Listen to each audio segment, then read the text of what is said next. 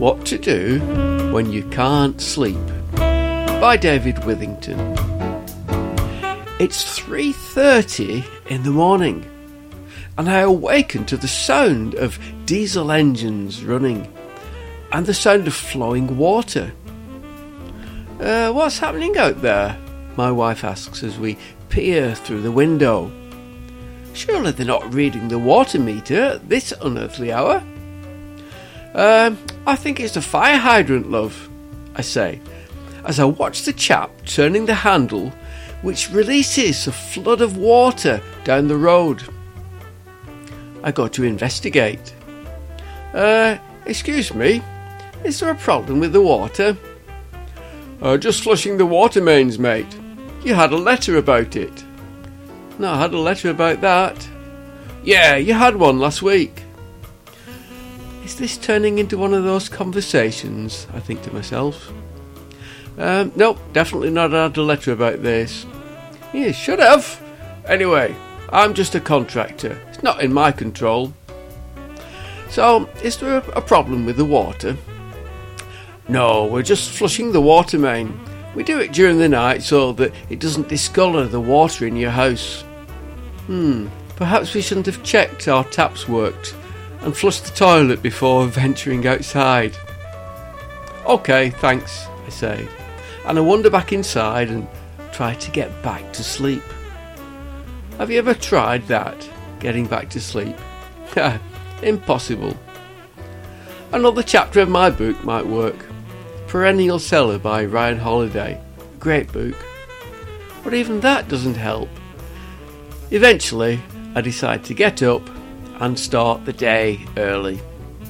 Exercise, shower, breakfast, gratitude journal.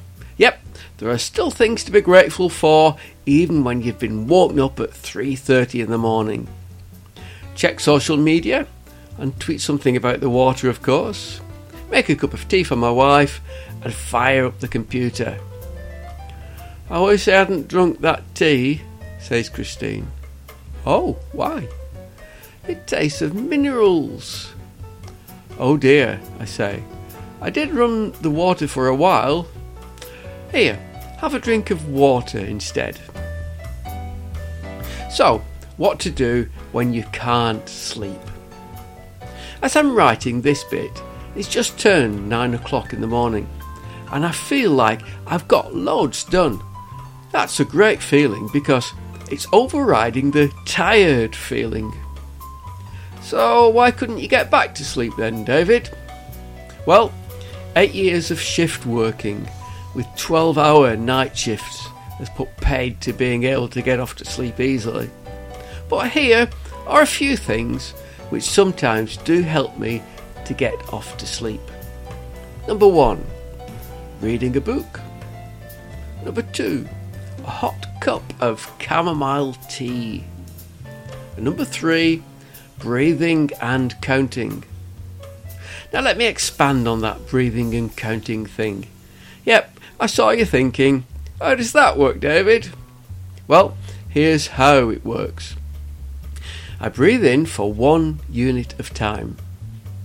Then I hold my breath for four units of time and exhale for three units of time. Now that means that if it takes three seconds to breathe in, I hold my breath for twelve seconds and then I exhale over nine seconds. I seem to remember reading about that method in a, a Tony Robbins book many years ago. I think it was Awaken the Giant Within. So maybe it's the calming effect of the controlled breathing that helps.